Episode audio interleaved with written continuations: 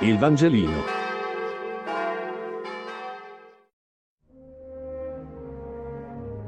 Mercoledì 24 marzo. Luca 18, 31, 34. Lettura del Vangelo secondo Luca. In quel tempo il Signore Gesù prese con sé i dodici e disse loro, Ecco, noi saliamo a Gerusalemme e si compirà tutto ciò che fu scritto dai profeti riguardo al figlio dell'uomo. Verrà infatti consegnato ai pagani, verrà deriso e insultato, lo copriranno di sputi e dopo averlo flagellato lo uccideranno e il terzo giorno risorgerà. Ma quelli non compresero nulla di tutto questo. Quel parlare restava oscuro per loro e non capivano ciò che egli aveva detto. Ma quelli non compresero nulla di tutto questo. Quel parlare restava oscuro per loro e non capivano ciò che egli aveva detto. Com'è possibile che gli apostoli non abbiano compreso proprio nulla? Fondo Gesù non fa che confermare tutto ciò che fu scritto dai profeti riguardo al figlio dell'uomo. E gli apostoli erano ebrei, cresciuti nella conoscenza della scrittura, conoscevano bene le profezie relative al Messia. Com'è possibile che non comprendessero nulla? Io non sono in grado di dare una risposta certa, però un'ipotesi la avanzo.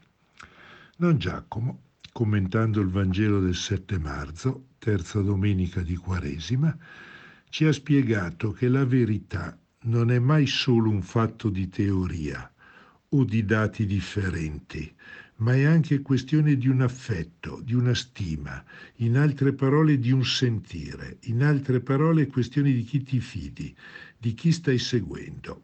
Le parole che gli apostoli ascoltano da Gesù in questo brano non mettono solo in gioco il livello della comprensione concettuale, quello che vi dico coincide con quanto hanno detto i profeti, ma vanno ad interferire profondamente con la loro dimensione affettiva.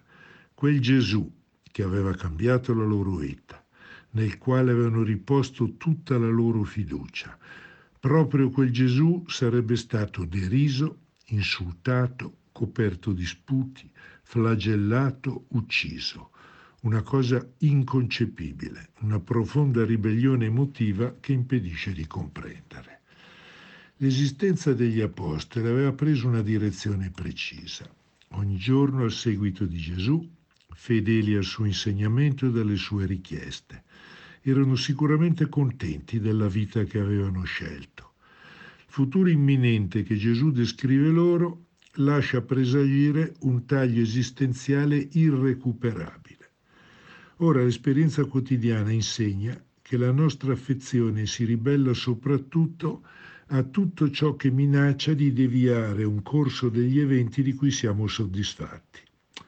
Per reggere l'urto del preannuncio di avvenimenti tanto drammatici, occorre una fiducia piena in chi ce li preannuncia, una capacità di ascolto integrale fino all'ultima parola e il terzo giorno risorgerà. Questo in conclusione è un caso tipico in cui la comprensione di una cosa che ci viene detta si gioca soprattutto a livello del credito che diamo a chi la dice, della fiducia che abbiamo in lui, cioè a livello della fede. Il Vangelino. Buona giornata.